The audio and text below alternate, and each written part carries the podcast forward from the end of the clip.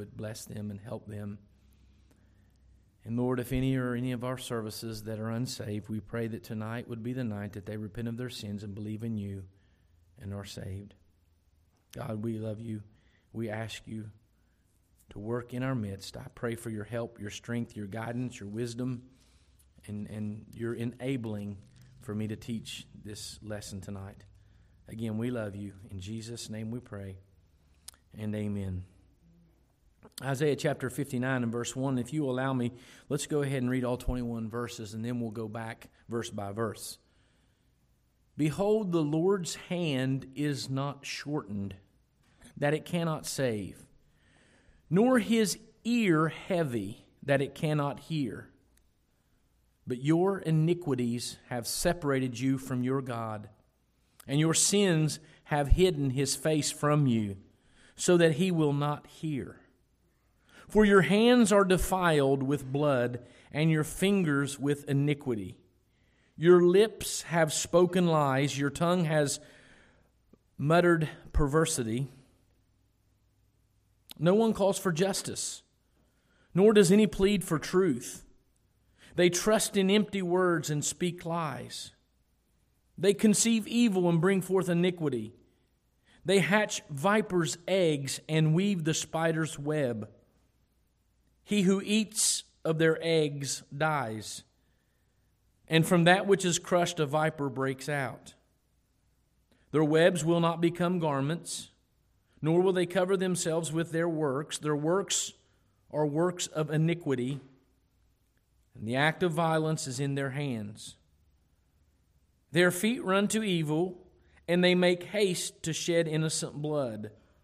Their thoughts are thoughts of iniquity. Wasting and destruction are in their paths. The way of peace they have not known, and there is no justice in their ways. They have made themselves crooked paths. Whoever takes that way shall not know peace.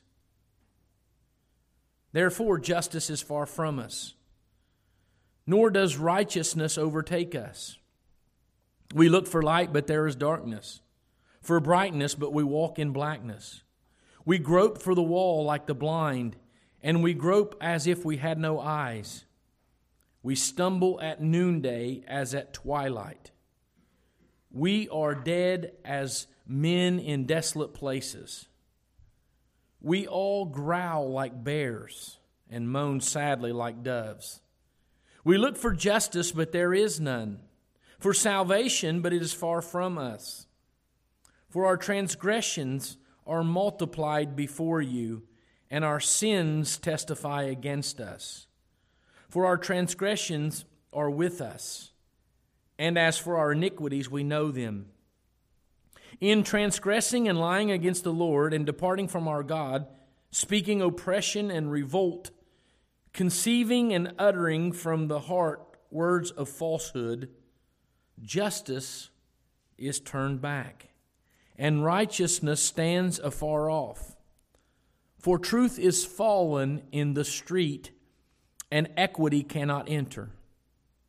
So truth fails and he who departs from evil makes himself a prey. Then the Lord saw it, and it displeased him that there was no justice.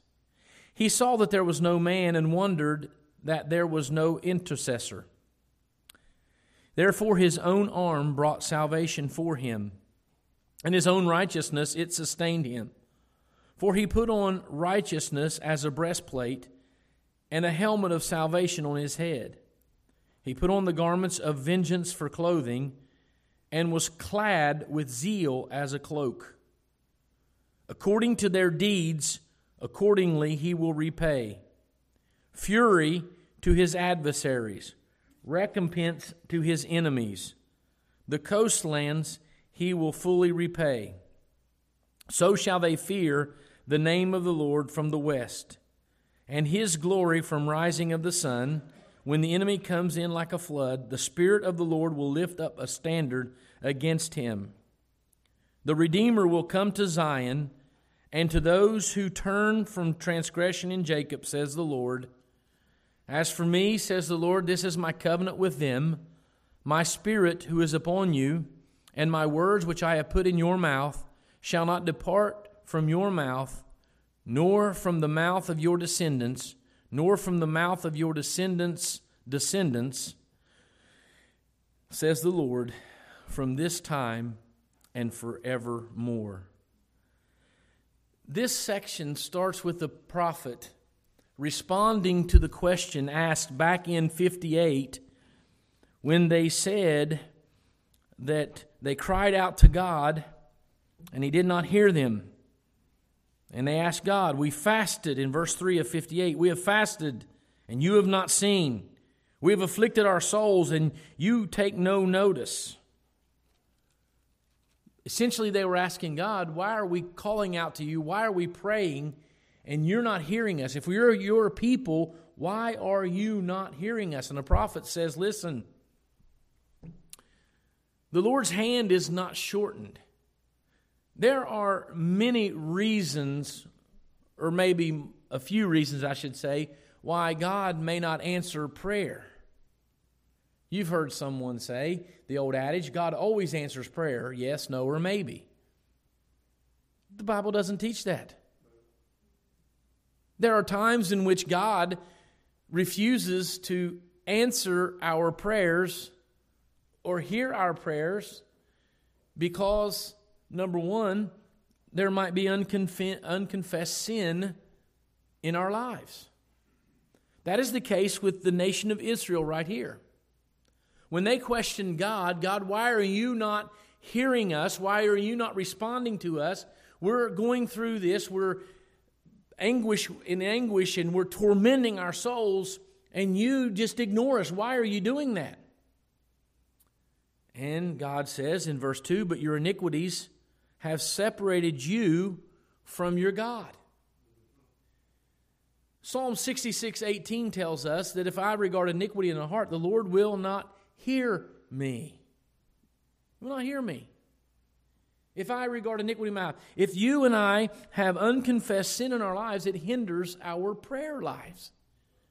You see, sin is a serious matter. This day we live in, it's a big joke. It is a real big joke. And the longer I'm alive, the more I realize I do not fit in this culture. I don't. Um, I am going to be very selective on weddings from this point forward. The last few weddings, I've done some favors, people that were not in our church, and it was a big joke. Uh, they had flower guys, and it was all a big joke. And they came dancing down the aisle, and one guy had a fanny pack full of beers, passing them out. You know, it, it's all a big joke. It's all about the big show. It's all about the big production. It's not about the meaning, the sacredness of the two becoming one before Christ. Our culture is so divisive. It, it's so fi- everybody wants to make a statement, and everybody wants to make an argument. Everything. And sin as is being cast today in not so much as a negative light by the culture as something that is just a choice. It's no big deal. But may I remind you that the littlest of all sins, Jesus Christ died on the cross for. And sin is a big issue. And we have to be careful that we don't harbor unconfessed sin in our lives because it will hinder our prayer life. Case in point, the nation of Israel. They wanted to turn God's not answering their prayer back on God. That God, you're uh, perhaps maybe you're not strong enough to save us, or you're you're not um, you're not uh, all powerful and all knowing that you will hear all of our prayers. Maybe only some of them. And they were dead wrong. The prophet looks at him and says, No, it's because of your iniquity that God does not hear you. Your iniquity. Um, I, back in football season, that fella that was playing against the Cincinnati Bengals and he got hit and he, he died for a second on the field. And everybody was talking about prayer, and everybody was talking about prayer and prayer and prayer. And, and listen, hear me out. This is the way humanity works. People that don't even know God were talking about prayer. And in the immediacy of the situation, the urgency of the situation, they were calling on God and they had no relationship with him, had no devotion to him. And, you know, God miraculously answered, or, you know, his will was done, however you want to stack it up. But if he, the tides were turned, you know, they would have said, well, see, there's nothing to this prayer. And they had no right, really, to say that. And we have to be careful this matter of prayer and this matter of sin. Sin is a big deal in God's eyes. Oh, it's just a little white lie. No, it's a lie. Even in the church, people are coming to the place where sin's not that big of deal. You have churches arguing over what God calls blatantly sin, and they're saying, well, God didn't mean that.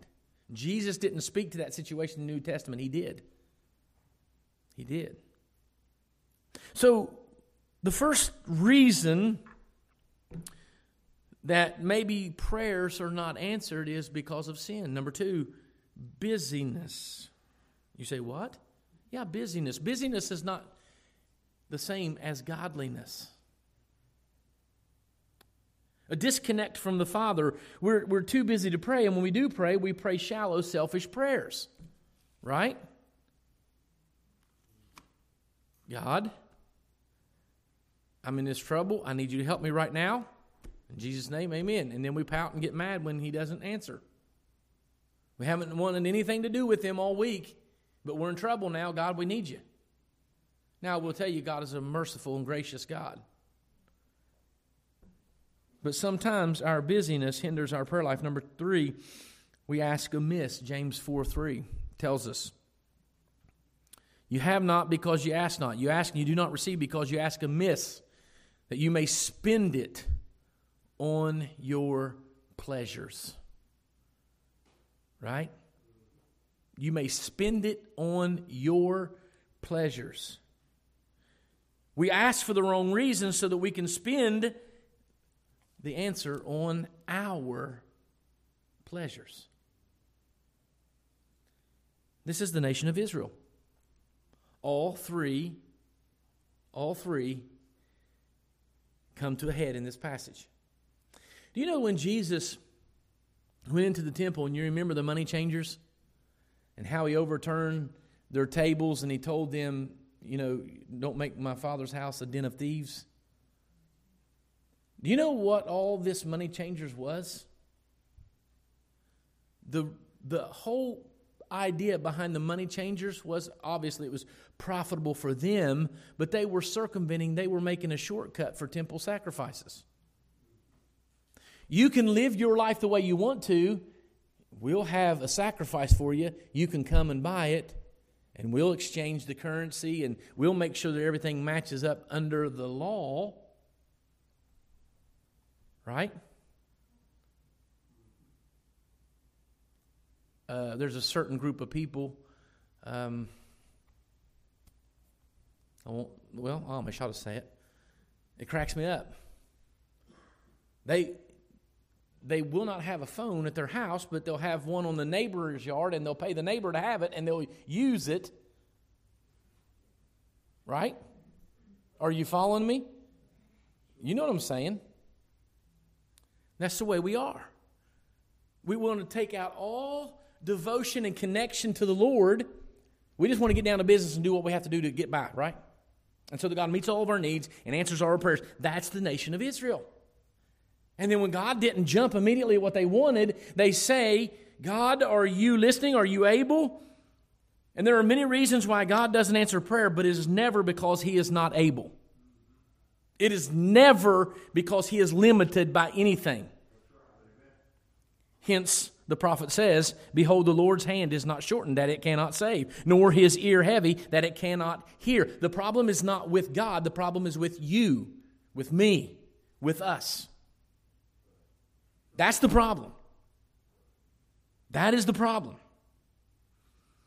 And he says, But your iniquities have separated you from God, and your sins have hidden his face from you, so that he will not hear.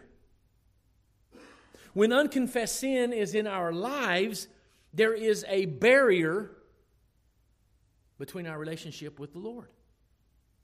And it doesn't say he cannot hear, it says he will not hear. The prophet says, Your hands are defiled with blood, your fingers with iniquity, your lips have spoken lies, your tongue has muttered perversity. This is, this is the real issue. It was the condition of the people that hindered their prayers. It was their condition. You know, there is a disconnect today between who we are and what we do. A couple of things I have to tell you. First of all, the Bible says about us that we are a new creation. And we forget this, church. The nation of Israel forgot that they were a chosen, called people. They were called out, not just called out from the world, but they were called and separated unto God. We have been called out of the world and separated unto God. We are no longer ours. We are bought with his precious blood. We are a new creation created in Christ Jesus. 2 Corinthians 5:17 Therefore if anyone is in Christ he is a new creation old things have passed away behold all things have become new. If you're a Christian you cannot separate who you are with what you do. You see, we like to use the, the excuse, well, I'm just a sinner saved by grace. No, you're a new creation in Christ Jesus.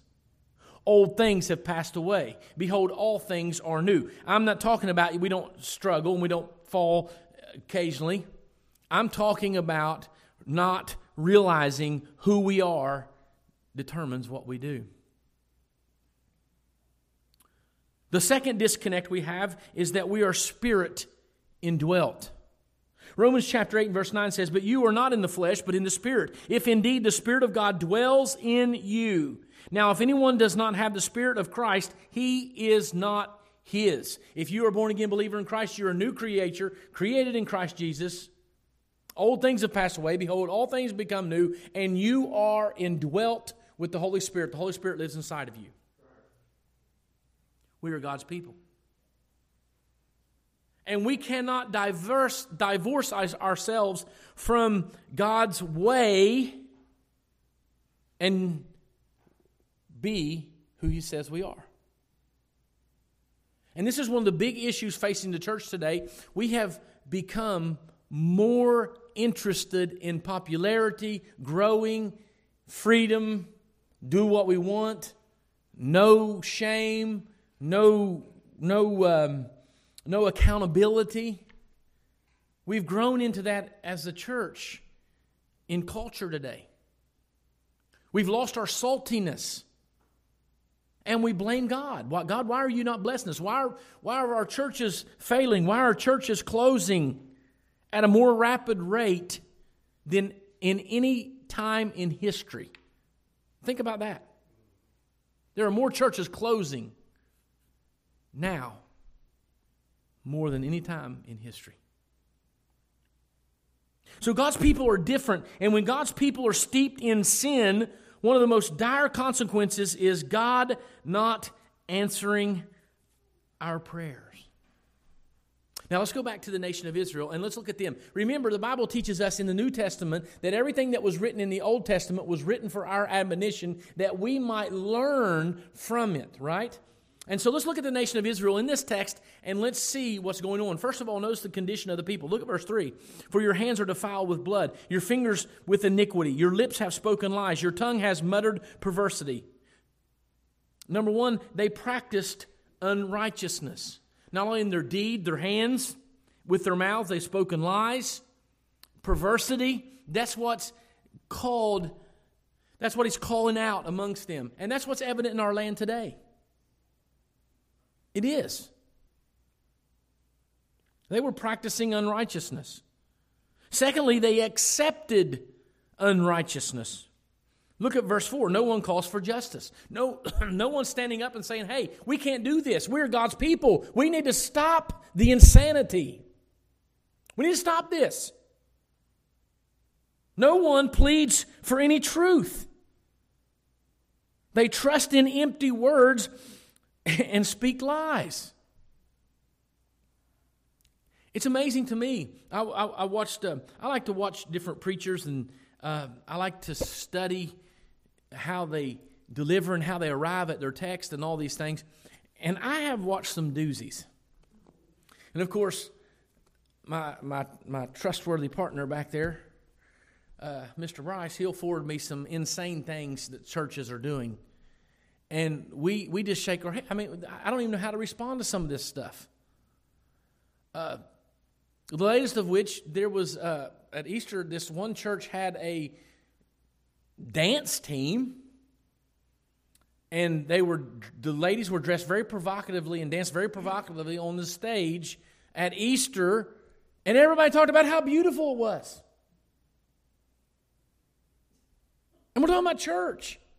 I mean, I can see the Apostle Paul. Someone said, You can be sure if the Apostle Paul were alive today, we'd be getting a letter just like he did the church of Corinth. But notice this. He is saying, what he is saying is this the people were accepting as okay or normal what God calls sin. And that's where we are in our land today. There are churches that are changing their stand on the Word of God because they can't handle the pressure. They won't stand for truth. They won't stand up. They're accepting what God says is sin, and we cannot allow it in the church. You see, they trust an empty word and speak lies. They'd rather have the big performance in the, the concerts.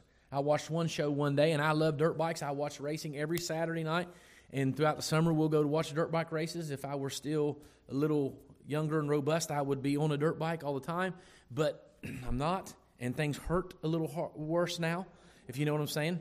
But I watched one Sunday morning this big church with a big pack full of auditorium, and they had a, a dirt bike doing flips on there on the stage. And I thought, what does that have to do with the Bible?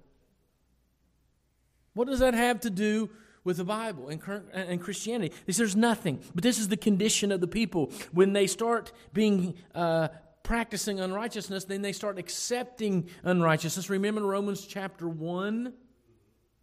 not only those who do those things, but approve of them also. And as a result, it led them further away from God. Look what he says. Because no one called for justice, because they accepted, it took them down a road they weren't perhaps really planning on going. They conceive evil and bring forth iniquity. Now they're birthing evil and iniquity.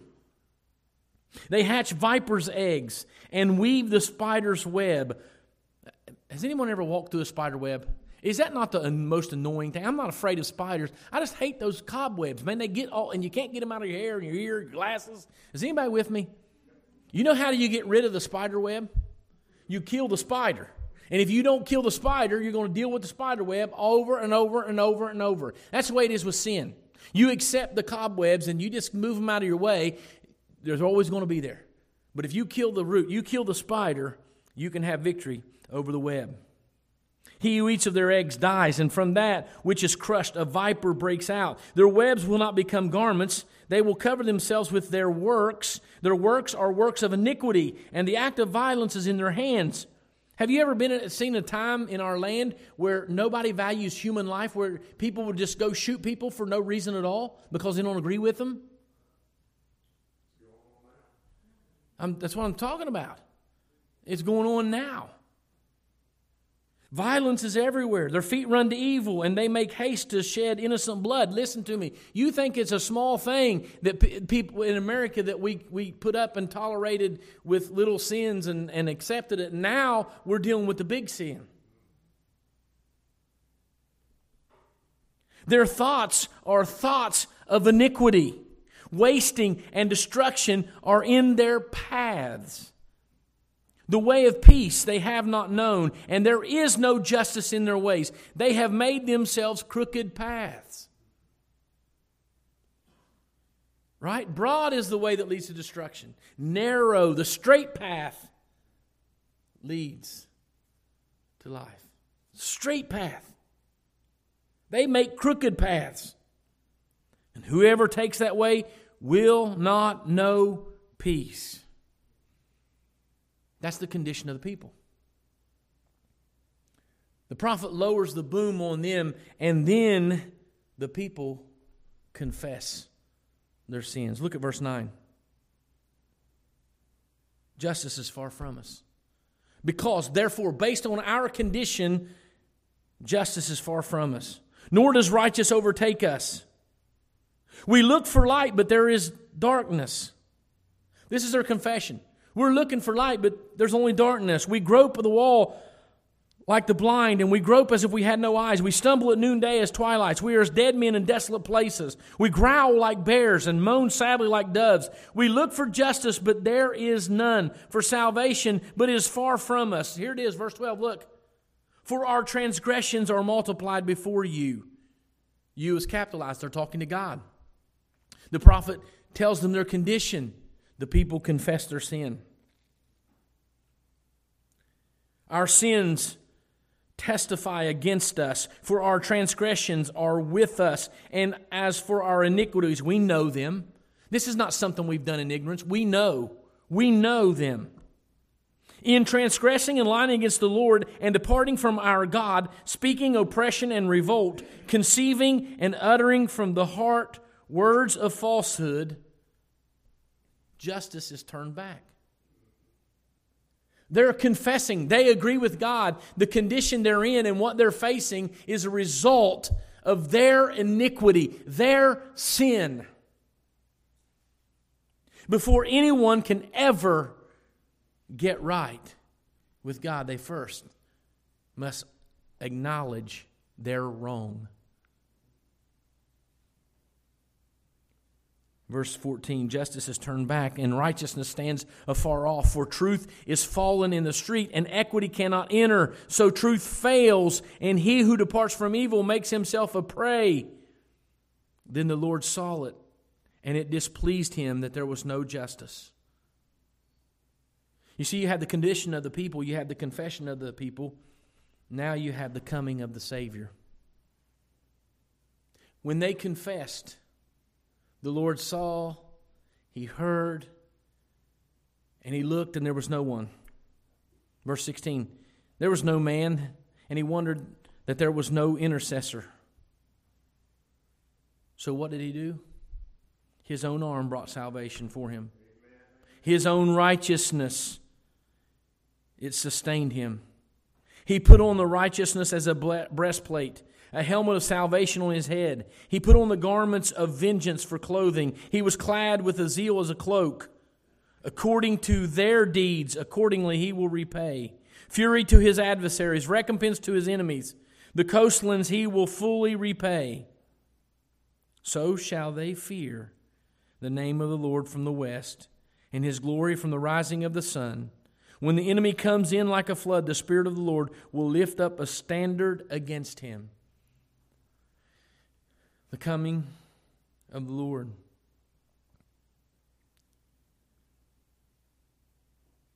The problem with humanity that we all deal with is we have the propensity to want to do things our way. We want to make God like we think. We want God to approve of the things we approve of, and we want God to disapprove of the things we want to disapprove of. As I said, rules. We all like rules. No, you like your rules right? We don't always like someone else's rules. We like your rules. I guarantee you, you can take a child and, and that sign says, keep off the grass. And when that child can read and sees that sign in the grass, that child will see how far in the grass they can get. You say, my child will never do that. You keep thinking that. You just keep thinking that. The point of this is, and what I want you to see, is this the condition of the people. They practiced unrighteousness, they accepted unrighteousness, and as a result, it took them further away from God. You do not have another opportunity to live today. It's gone. It is gone. You and I do not have another opportunity to live today. John R. Rice used to say, keep short accounts. The Bible says in 1 John chapter 1 and verse 9, if we confess our sins, he is faithful and just to forgive us our sins and to cleanse us from all unrighteousness. All of it, every bit of it. We need to realize the condition, our condition, and we need to come clean with God. And let me just tell you this He gives a promise. He gives a promise to the repentant. Look in verse 20. The Redeemer will come to Zion. Will he come to all of Zion?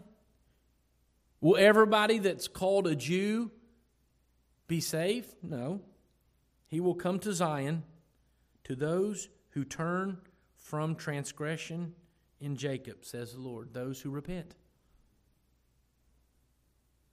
Those who repent.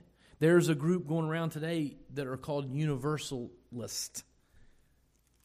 They believe that God is good, and in the end, God will save everyone. Everybody's going to have a time of evil, and everybody will be saved just because that's God and He's good.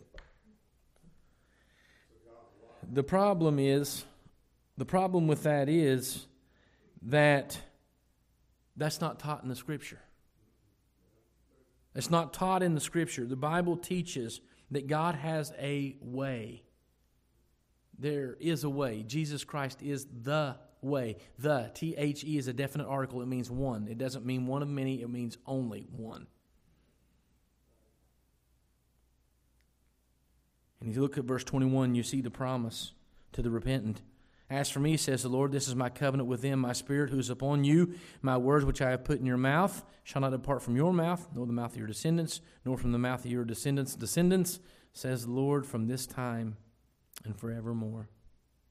We know the ultimate fulfillment of this passage will be in the kingdom age when Jesus Christ rules and reigns.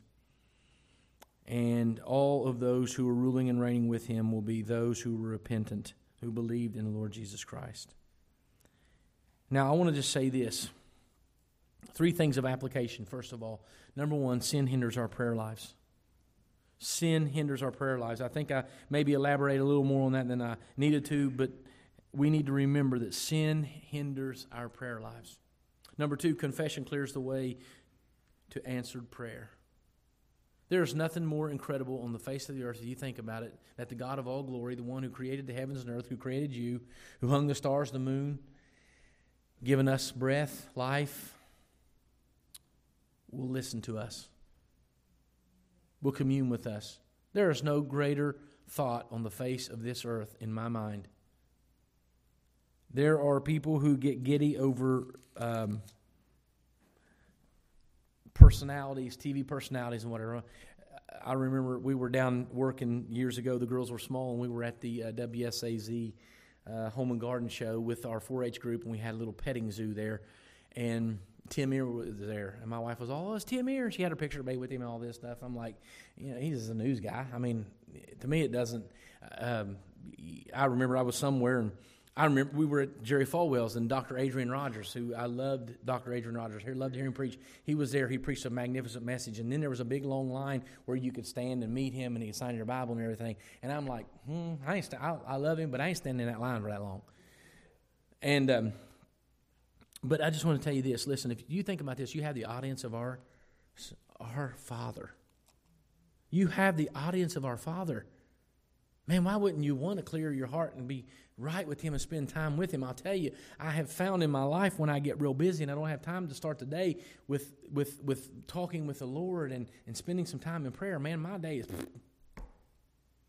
I have a poor attitude. I have, it's just terrible. It's terrible.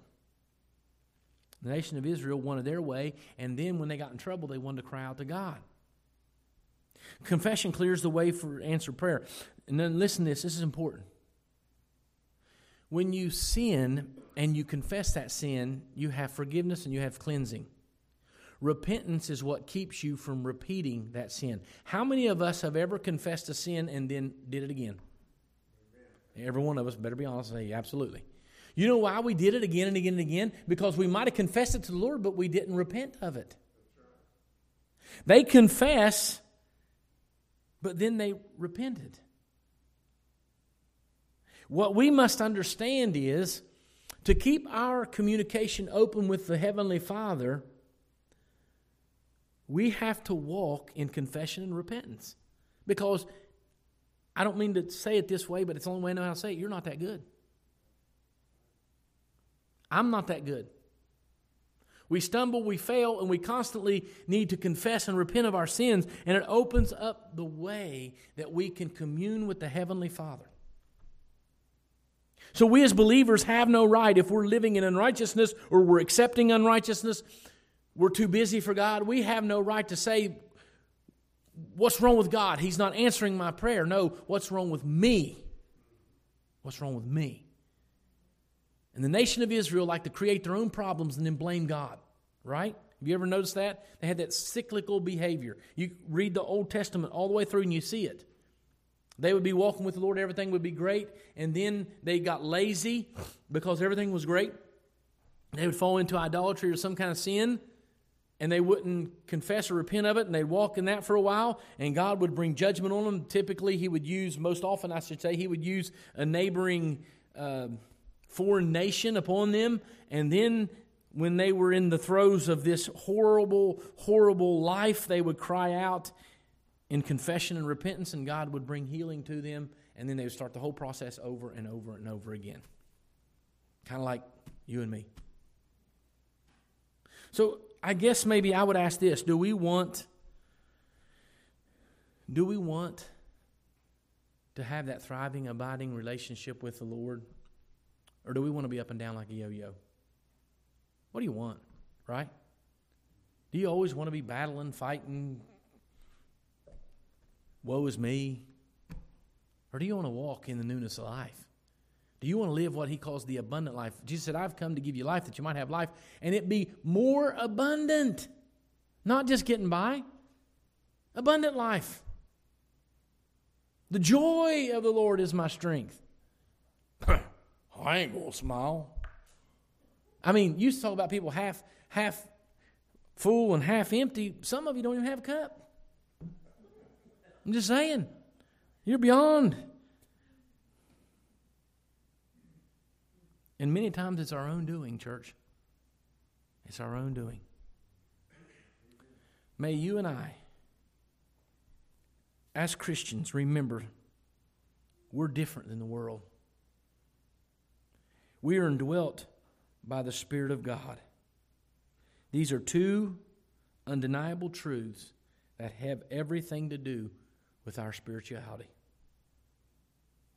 We have no excuse to tolerate, accept unrighteousness, or practice it.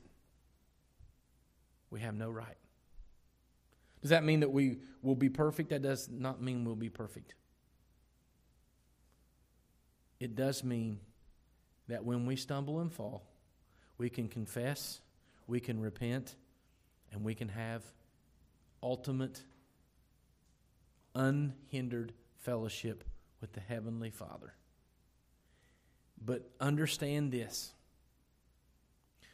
when we are living contrary to what God's Word says, and God is not answering our prayers, it is never because He can't. It is because He won't. So may God help you, and may God help me to walk in the newness of life. Father, we love you.